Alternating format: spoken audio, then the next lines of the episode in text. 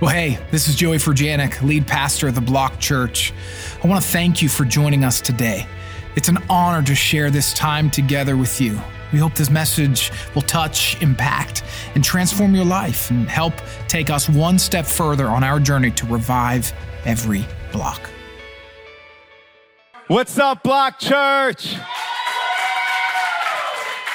My name is Alvin Uman. I am the parking and security coordinator at the Northeast location.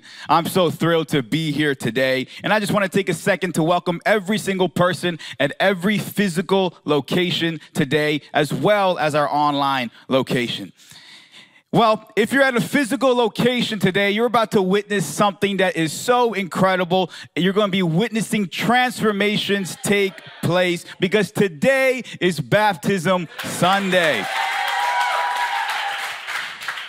And I know that Easter is typically regarded as the Super Bowls of Sundays, but I've got to say that I've witnessed baptism Sundays at the Block Church completely different with an amazing vibe. And sometimes it actually competes with Easter Sundays because people are rallying. People are coming to support their friends and their loved ones, and they're cheering on their people that are taking this next step and publicly declaring that Jesus has changed their lives. Is that not a reason to celebrate today?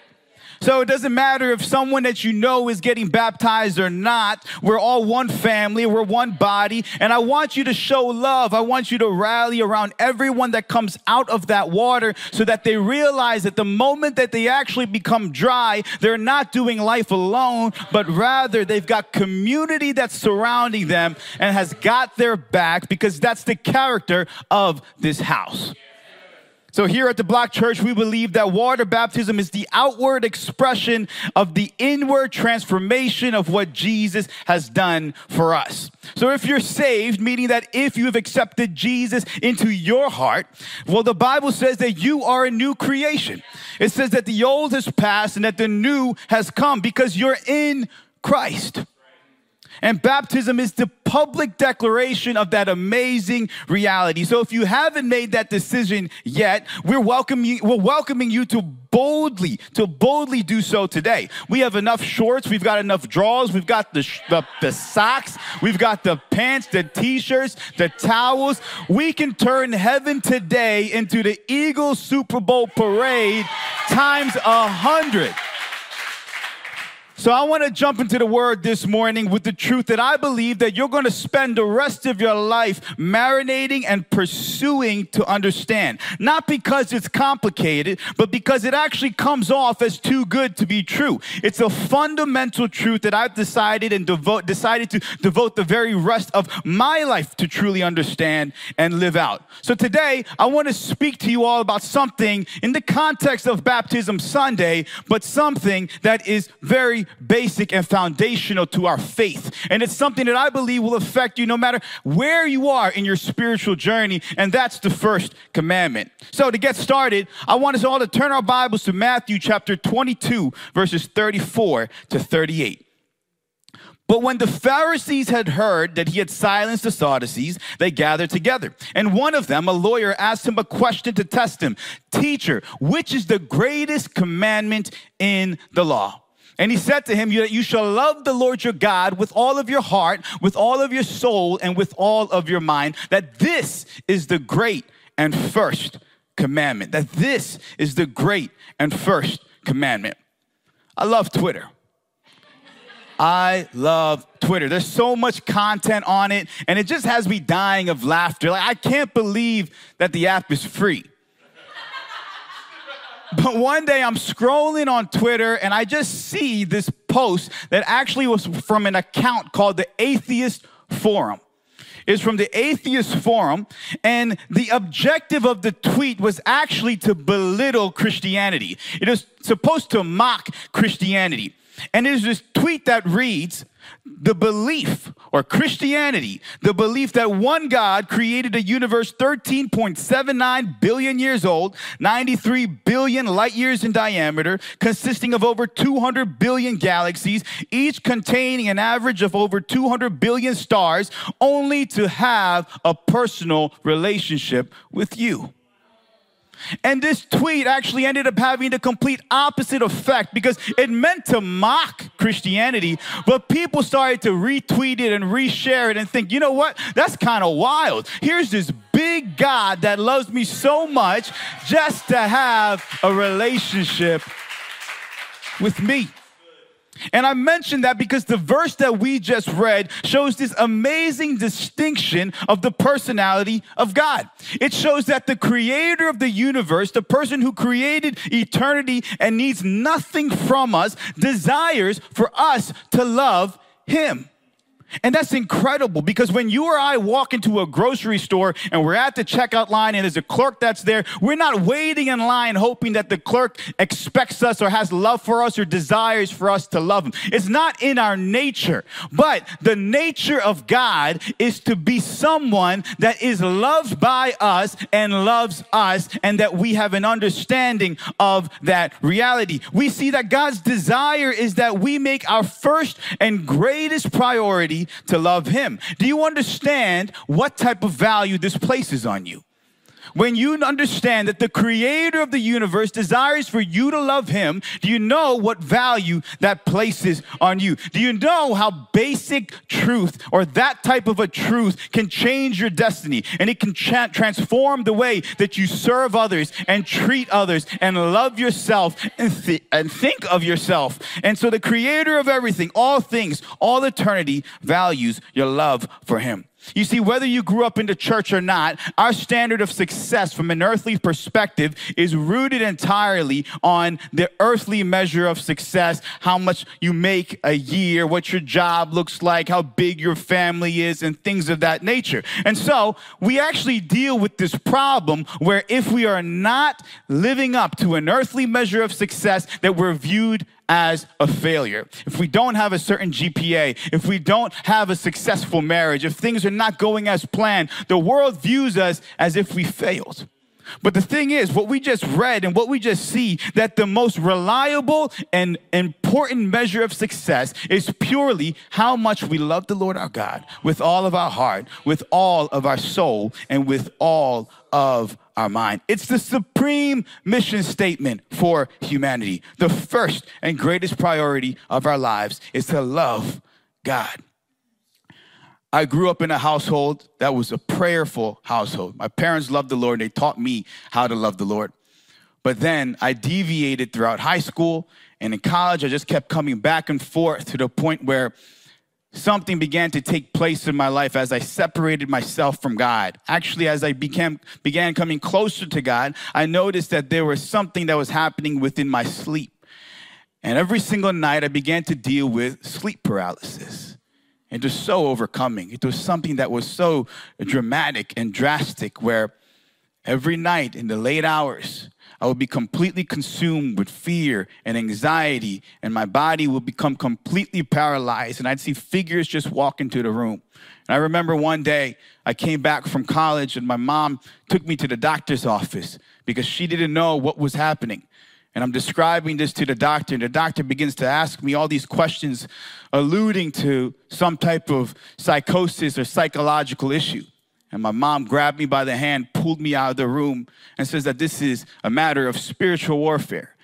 And then I remember thinking to myself that if this is something of spiritual warfare, I want nothing to do with God because when I try to get closer to God, it seems like it's getting worse. When I run away from God, perhaps that's something that will give me some peace at night. I had three more years left in college, and every single night, every single night, I would do whatever I could to stay up past 2, 3, 4 a.m. just so that I can have a good night's rest. And I'd call on my friends and I said, let's just go out, let's go do something else. I just don't want to be alone now. I'd even book my classes and schedule them later on in the afternoon and in the evening just so that I can just transform my life for this reality that I was dealing with. And then one day it began to become so bad. It was three years later. I don't think I've ever slept one full night. And it was right before graduation where I just decided to take a month just to do nothing but read scripture. And I spent a month, 28 days, reading this book from cover to cover. I did nothing else. And someone comes up to me and says, Alvin, what's, what's the lesson that you've learned? How could you have even gathered anything from reading scripture that fast? And the only truth that I was really able to understand by reading it was that in page one, it was God that created us, He created me. On page two, sin entered this world and we deviated from the, the eh, expectation that He had of our creation. And then on page three, it's God coming into the garden saying, Adam, where are you? And the next thousand pages was basically God trying to answer that question, Where are you, Adam, by trying to find me. And through Jesus, I was found. And when I understood that realization of how much Jesus loves me, how much he pursues me, and I internalized it almost in an instant, it ended up bringing complete healing to my body that gave me the most amazing night's sleep ever since then to this very day. The second point that I want to make comes from John chapter 15, verse 9. And it says that as the Father has loved me, so have I loved you. Abide in my love. You see, we first read that the most important reality, the, the, the, the, thing that we're expected to, is to love God and make loving God our priority. But what we just read is the most dynamic truth in the entire Bible because Jesus is literally saying that the love that he has for you is as intense as the love that the Father has for him inside the fellowship of the Trinity, the triune family, the Father, the Son, and the Spirit, Jesus is essentially saying that I love you with the same intensity that the Father has for me. So it never began with you, it never started with you. The love that God expects you to have for Him was already given to you to freely accept. In John chapter 1, verse 1, in the beginning was the Word, and the Word was with God, and the Word was God. He was the beginning with God. All things were made through Him, and without Him was not anything that was made. So, for all of eternity, billions of years before the creation of the universe, it was God in the fellowship of the Trinity, loving Jesus, loving the Holy Spirit as Jesus loved God, one God in three persons. And the love that they had with all of their heart, with all of their strength, was being poured into one another to the point where one day they decided to look and say, let's make you so that you can experience this exact eh, same intense love. That's why I say that this is the verse that you need to spend the rest of your life truly understanding. Because can you imagine the scope of what's being said here? Do you think about the moments and the times where people tell you that they love you and the times that you've said it to other people, if you're someone that's filled with the Spirit of God, if you're someone that understands how Jesus can transform you, when you say those words to other people, it has significance, it has meanings. If it's not coming from someone that understands the love of Jesus, it is actually sometimes and most of the time empty and void. And that's why so many of us have experienced a distorted kind of love because it's not at all rooted in the way that the Father loves the Son, thus loving us. It's a completely different measure of love that doesn't hold a candle to how much Jesus loves us. We're one, of the, we're one of the most sexually troubled generations in history where people are turning to pornography and sex and alcohol and social media just to fill the void that only God can fill. And it's only when we understand this family dynamic of how much God loves Jesus and how much Jesus loves us are we able to set a standard that Jesus expects of us. And so, the first point that I had mentioned was that the standard, the goal of our lives is to make loving Jesus our priority. The second one is that we do not initiate loving God. The first commandment actually started with God when He said that as the Father has loved me, I love you. Abide in this love. And finally, we do not have to do this on our own. We receive the incredible gift of the love of God imparted to us through His Spirit.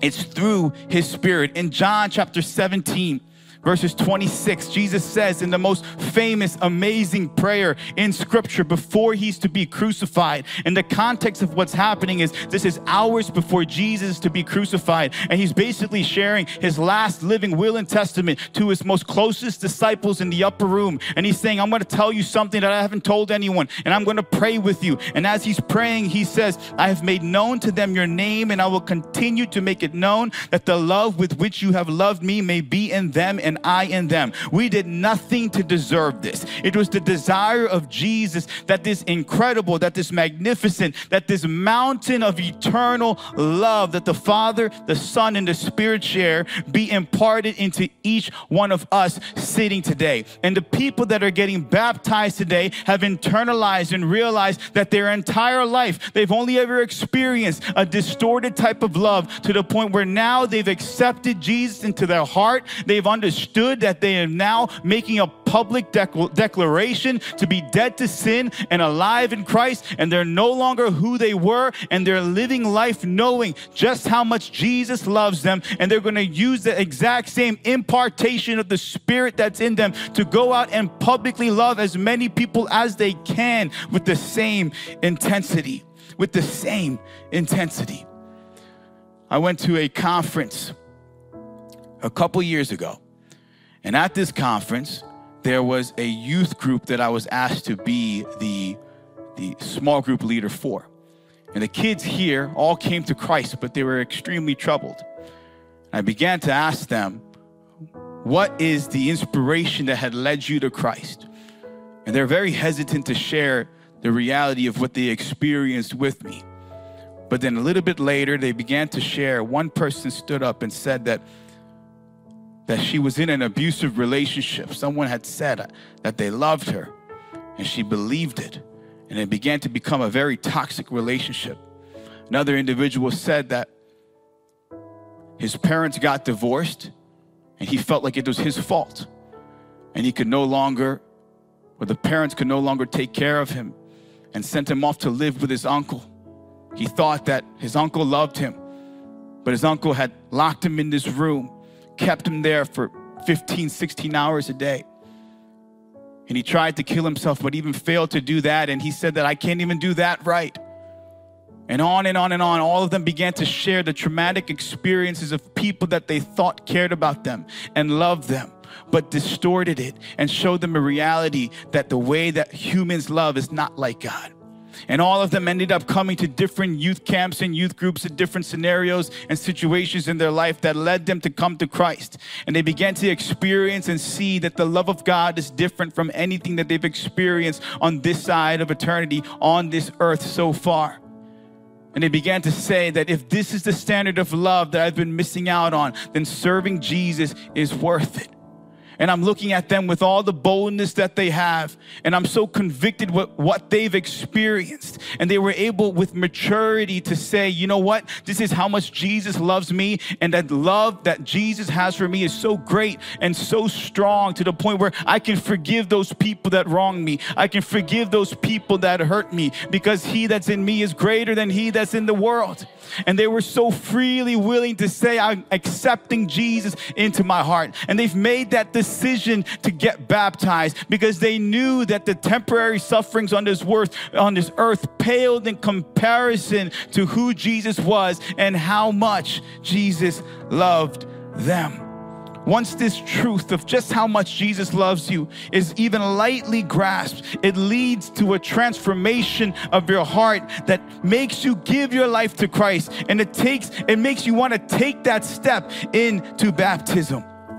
The love of Jesus had this, has this ability to just radically transform the way that we see others. It transforms the way that we see our purpose. It transforms the way that we see our church. It transforms you because that's the reality of who Jesus is. And the people today, again, have made this decision to take water baptism because they've experienced that, that, that undistorted love that can only come from Jesus, the pure love of Jesus. And they want to publicly declare their death to sin and life to Christ. And so for, for many of you today, you might have gotten baptized as an infant and at a, at a point in your development where you really didn't grasp what was going on. But it's important to remember that baptism is this big decision that needs to be made once you're older so that you can you can comprehend what it means. And basically what you're saying is that Jesus, the old me is gone. I am dead to sin. I'm alive in Christ. I want all of these people to know that and I want to be part of this kingdom, this family of Christ. In the book of Romans chapter 6 verses 1 to 5 is this beautiful portion of scripture where it says that we were therefore, what then shall we say? Shall we go on sinning so that grace may increase? By no means. We all were those who have died to sin. How can we live in it any longer? Or don't you know that all of us who were baptized into Christ Jesus were baptized into his death? We were therefore buried with him through baptism into death, in order that just as Jesus Christ was raised from the dead through the glory of the Father, we too may live a new life. Can we all rise to our feet? That verse is so powerful. Because what it's basically saying, it's a reminder that baptism allows us to remember who we put to death. We've put to death our old self. We put to death who we were. We become part of this kingdom family where we're no longer doing life alone, but we're doing it with the body of Christ. It's not just the block church, it's actually this body of Christ that spans into India, into the Middle East, into China, into Africa. It's this global church that you are now a part of. When you die to sin and you live in Christ, you're telling the world that the old me is gone and here I am and I'm receiving that love of Jesus, that undistorted love of Jesus that pales in comparison to anything else we can ever experience on this earth. And we're receiving it and we're giving it out to as many people as we can, including the people that have hurt us. We're part of this larger body of Christ now because we've accepted just how much Jesus loves us. And today we're going to be making some amazing decisions. And again, I want to remind you that if this is a decision that you have not made yet and you want to, you have the ability to do so. Again, we have enough shorts, we have enough t shirts. We've got everything you can need. There's no excuse to not make a decision like this. But I want you to make sure that you're someone that understands that Jesus loves you, that Jesus cares about you, that Jesus is there for you. And his love is a pure, undistorted love that number one should be our highest priority to pursue and live after. And number two, it's something that starts with him and does not start with you and is imparted into you through his spirit. I'm just going to pray. And I ask that you guys spend the rest of your life understanding that dynamic truth of who Jesus is and how much he loves you because your life will never be the same. Father, I thank you so much for every single heart, every single soul that's seated here both in the physical locations and online. I thank you just how much you love us, God. I thank you that with the same intensity that the Father loves you, Lord, that you love us and you've imparted that into us through your Spirit. Lord, as we make decisions today, not only to come to you, but even to get baptized, I pray, Lord God, that we're people that are able to be bold and live boldly to say that the old me is gone, that the new has come, that I am a new creation, and I'm so proud to be part of this kingdom of God in this body of Christ that spans across this globe. I pray, Lord God, that you increase the faith in all of us, God, to understand just how much you love us. We love you, Father, and we thank you. In Jesus' name, amen. Thanks so much for joining us today. I especially want to thank those of you who give generously to help us revive every block. If you enjoyed this message, you can subscribe, share it with your friends, screenshot it, and post your social stories, and tag us at The Block Church. We'd love to hear from you and how you found this encouraging and inspiring. Thanks again, and God bless you.